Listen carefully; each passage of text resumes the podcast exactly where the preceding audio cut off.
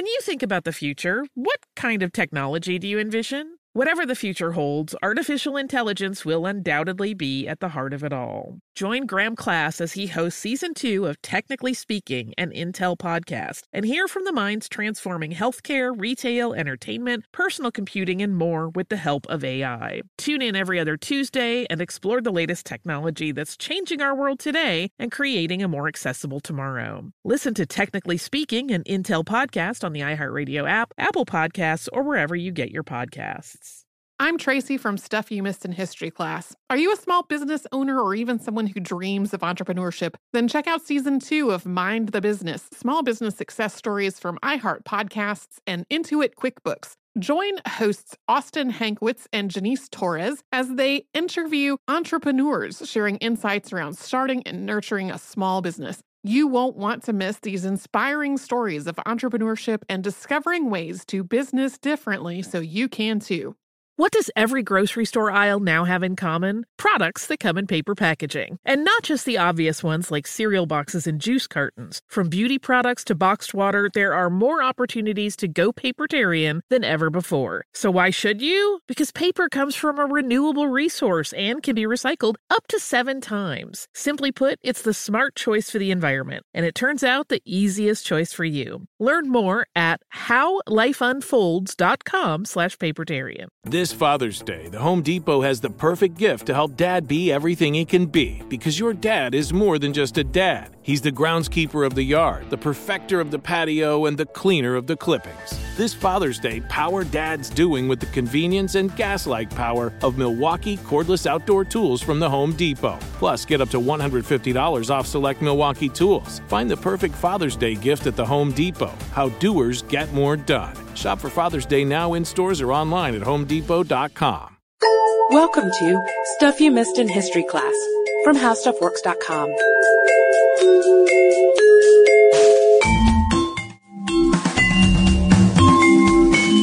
Hello and welcome to the podcast. I'm Katie Lambert. And I'm Sarah Dowdy.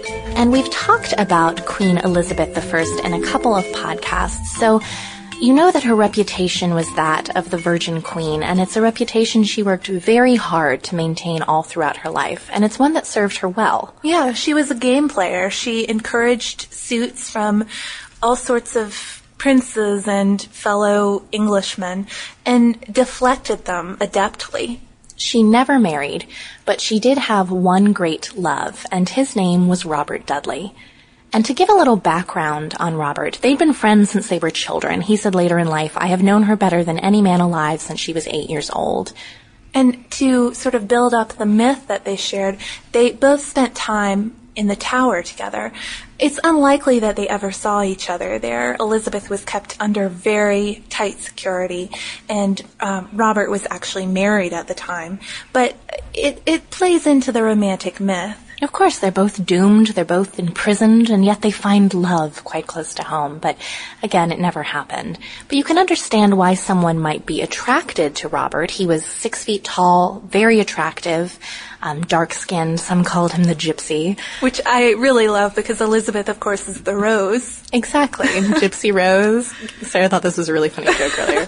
He has red brown hair and a mustache. He's very active. He danced and sang, was a wonderful conversationalist. He was very well educated. But He's also from a rather traitorous family. He's the son of Northumberland, uh, who is involved in treason. So he doesn't have the best pedigree when it comes to being loyal to the monarch. And he is, of course, of too common birth to be considered an appropriate suitor for a queen, so that's something we'll keep in mind. But he was married to someone else, a woman named Amy, and it was a love match and a very happy marriage, at least at first. So that's Robert and Elizabeth's uh, personal history, but he makes his public entrance into her life when she appoints him Master of the Horse the day after she ascends to the throne. And uh, if you don't know what that job is, uh, it's it's pretty important. It's to purchase, breed, train, and maintain the queen and the court's horses. And for somebody like Elizabeth, who goes on a grand progress every year, that's a big deal. He also had to organize state processions and entertainment like tournaments and banquets. So there's a bit of an event planner. And he's good at it. Well. Yes, he's very good at it. So In time, Robert becomes more important to the Queen. She's asking him about state affairs and he's influencing her in her dealings with the clergy. Most days together they're riding and hunting, and she didn't try to keep any of this secret. She was really open about how much she admired him and how great of a guy she thought he was. She praised him publicly. She would dance with him at balls. None of this was shady. Yeah, and and this is, Elizabeth is trying to make it so open so that people won't talk about it. So there's nothing suspicious. And we have to remember from our, uh, our early life of Elizabeth podcast, she's involved in, uh, a shady relationship with a married man in her teens and it almost ruins her. It almost, it almost gets her killed. It almost drops her from the line of succession. So she's not going to make mistakes like that anymore. But gossip, of course, simply happens, and as the Queen was in Robert's chamber day and night, people started saying that she was only waiting for his wife to die so she could marry him. And also remember that everyone wanted Elizabeth to get married. It was inconceivable that she would stay single. She, however, didn't want to for a lot of possible reasons, which we talked more about in her early life podcast, but some of them were just not wanting to give up to her power because, of course, a husband was considered sovereign over his wife, and Elizabeth really enjoyed being who she was. Well, and, and she associated marriage with death, and she was probably quite frightened of childbirth, as as a Tudor woman would be. It's no surprise so many women died in childbirth at the time. But despite all of this gossip, because of court etiquette, it's not like Elizabeth ever would have really been alone with Robert. There's no evidence of a sexual relationship between them, and Again, at the time, there wasn't a good, reliable method of contraception, so it's very likely if she were having sex with him, we would have very physical evidence to show yeah. for it.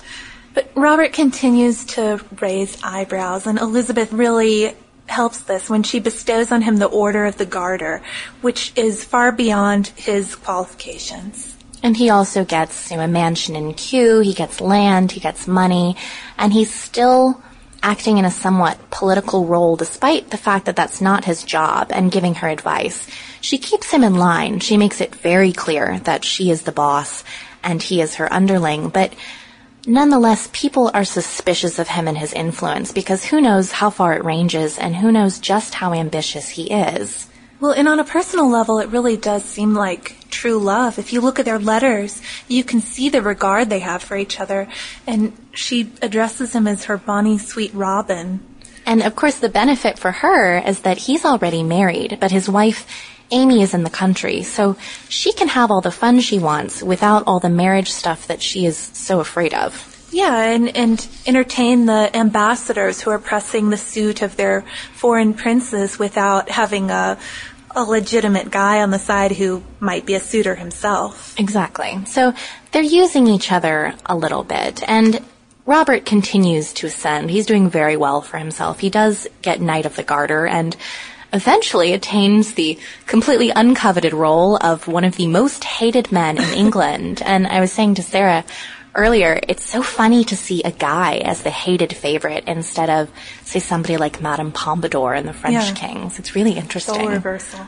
He's resented, he's feared, he's distrusted, and his personal characteristics don't really help this image of him because he is kind of snobbish and very ambitious. Well, he, he makes himself the gateway to the queen. If you want to see her, first you have to go through Dudley, and it's not e- easy. And he even tries to sabotage some marriage arrangements for her, and, you know, saying it wasn't a good idea for England or uh, the suitor himself isn't a, a good man, and just befuddling everything. But he clearly is, again, her favorite, and her old governess, who is the one who helped extricate her from that first inappropriate relationship, inappropriate relationship, begs her to stop this what's going on with Robert and to please get married and produce an heir for England. But Elizabeth, and this is a poignant moment, says that she has so little joy in her life aside from him and so much sorrow. So he's, you know, her one special thing she has to herself in this life of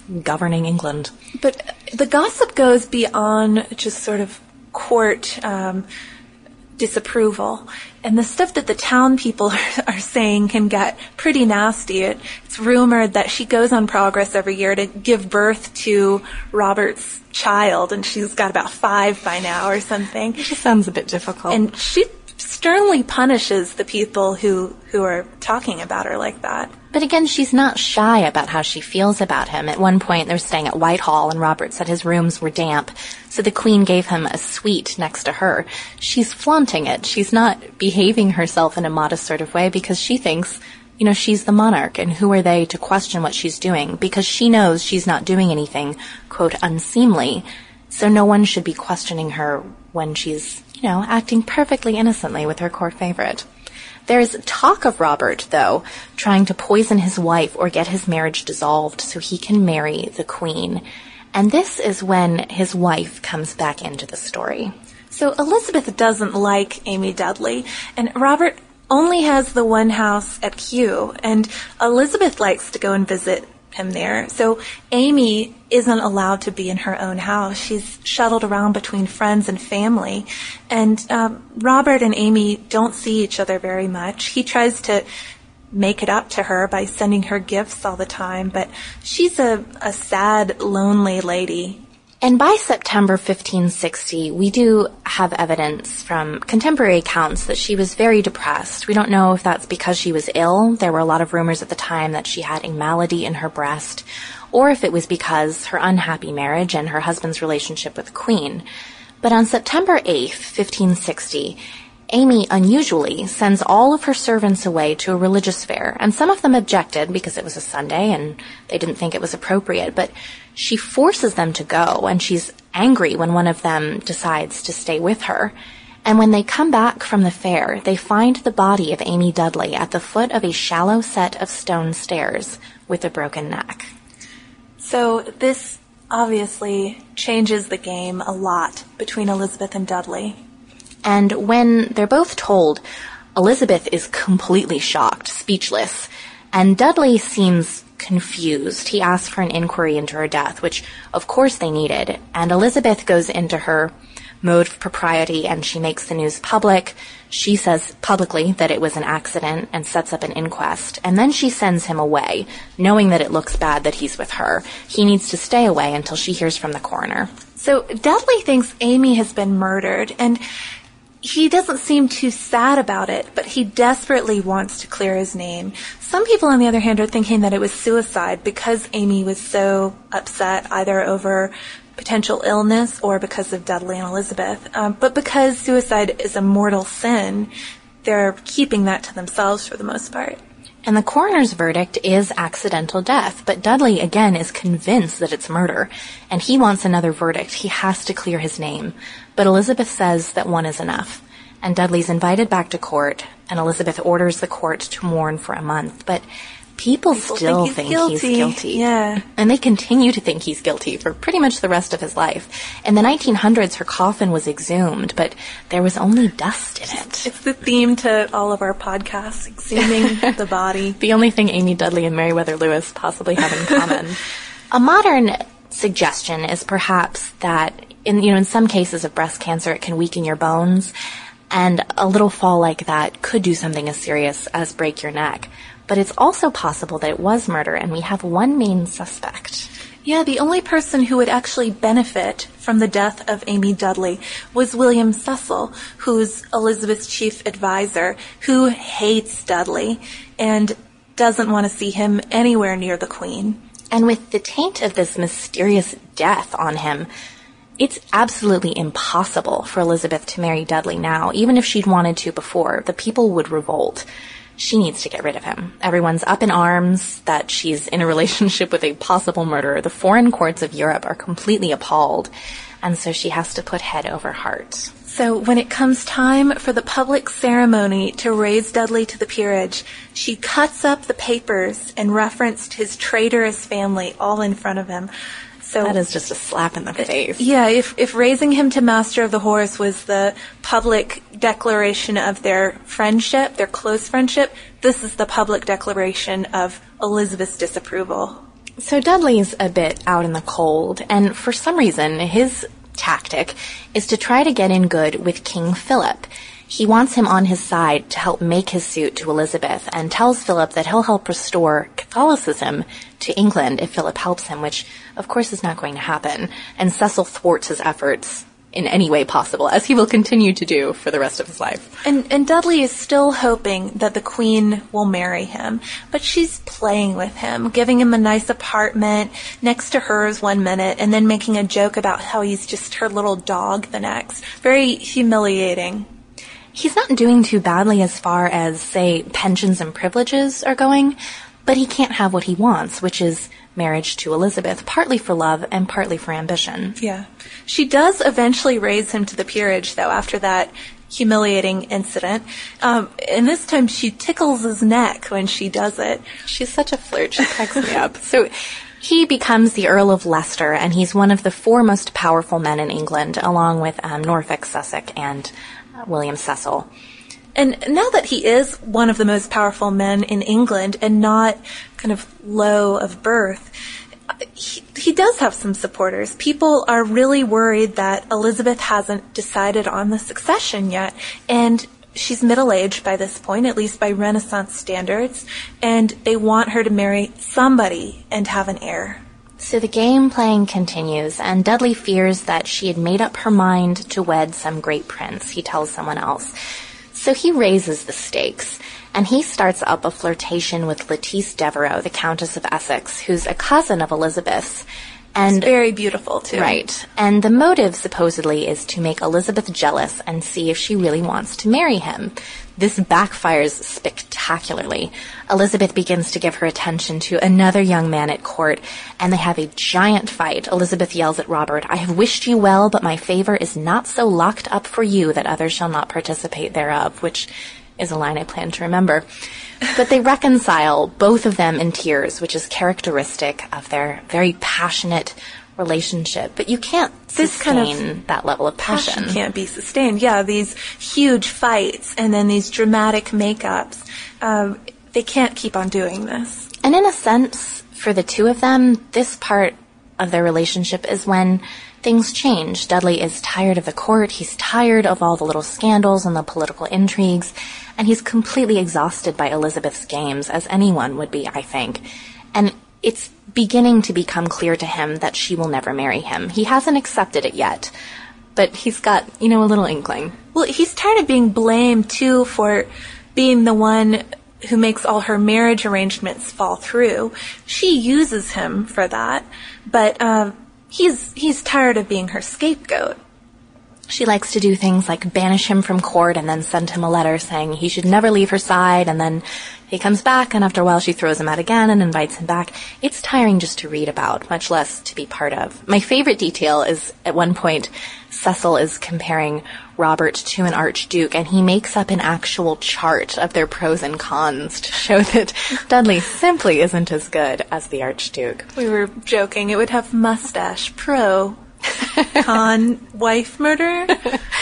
the idea of them getting married seems more and more remote as time goes by, but those rumors never stop. It's always swirling around that maybe, maybe he'll be the one because again, she's really, really good at this. She's such a manipulator. And I kept thinking as I was researching this, and maybe this is something about me more than her, but don't hate the player, hate the game because she is such a good little player. And this whole time, she's entertaining different suitors and never really has any serious intentions of accepting any of them as a husband.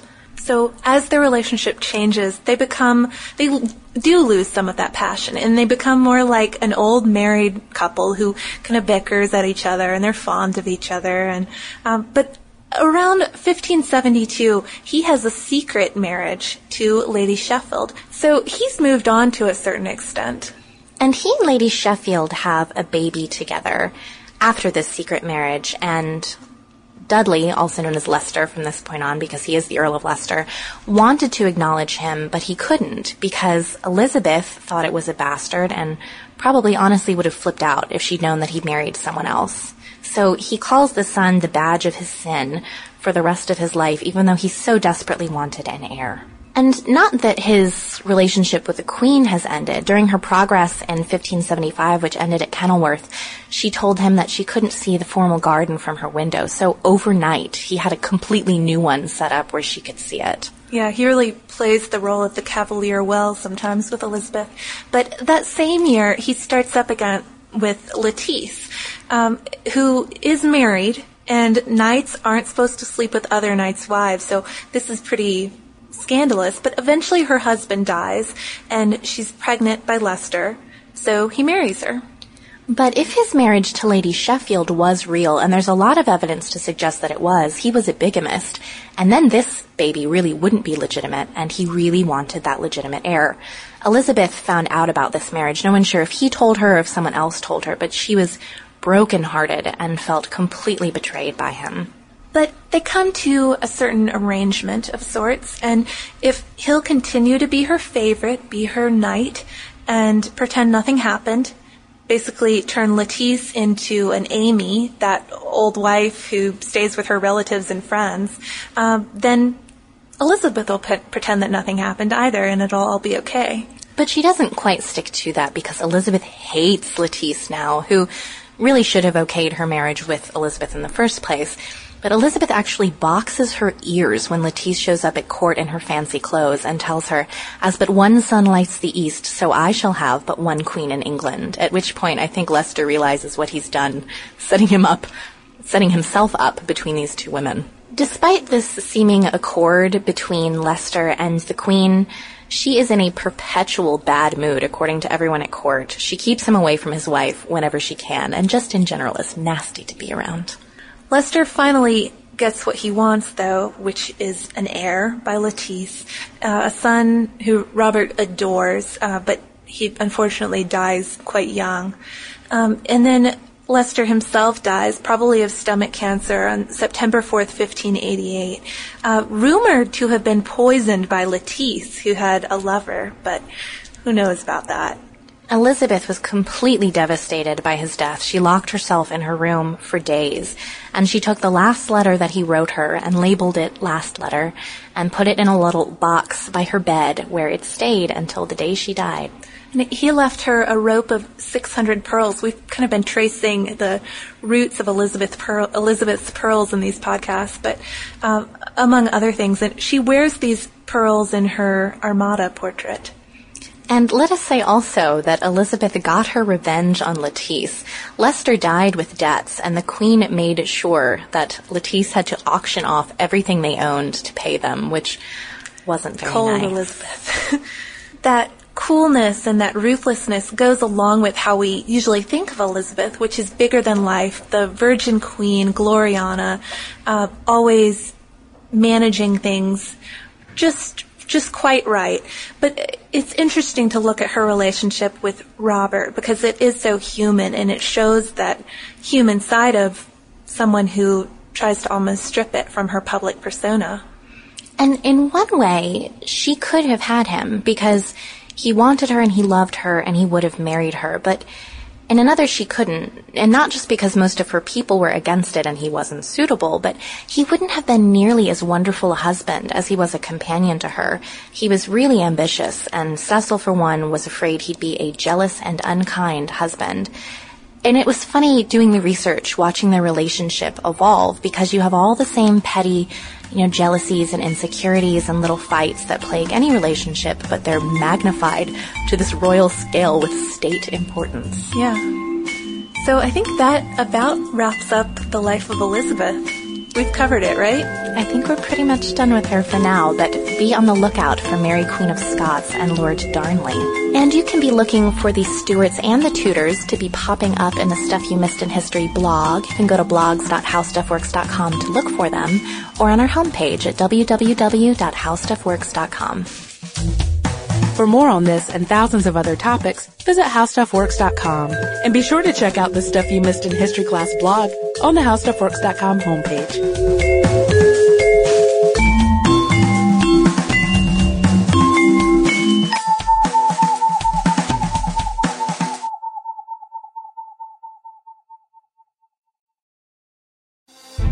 Direct has done it again. This month only, get ready for an offer you can't resist. Buy a natural diamond engagement ring of 1 carat plus and receive a free natural 1 carat diamond tennis bracelet valued at $2,000. That's right, a stunning diamond tennis bracelet at no extra cost. Imagine giving her the ring of her dreams and her wedding gift all at once. So hurry into Diamonds Direct. Your chance to get a free tennis bracelet will not last long. Details at diamondsdirect.com.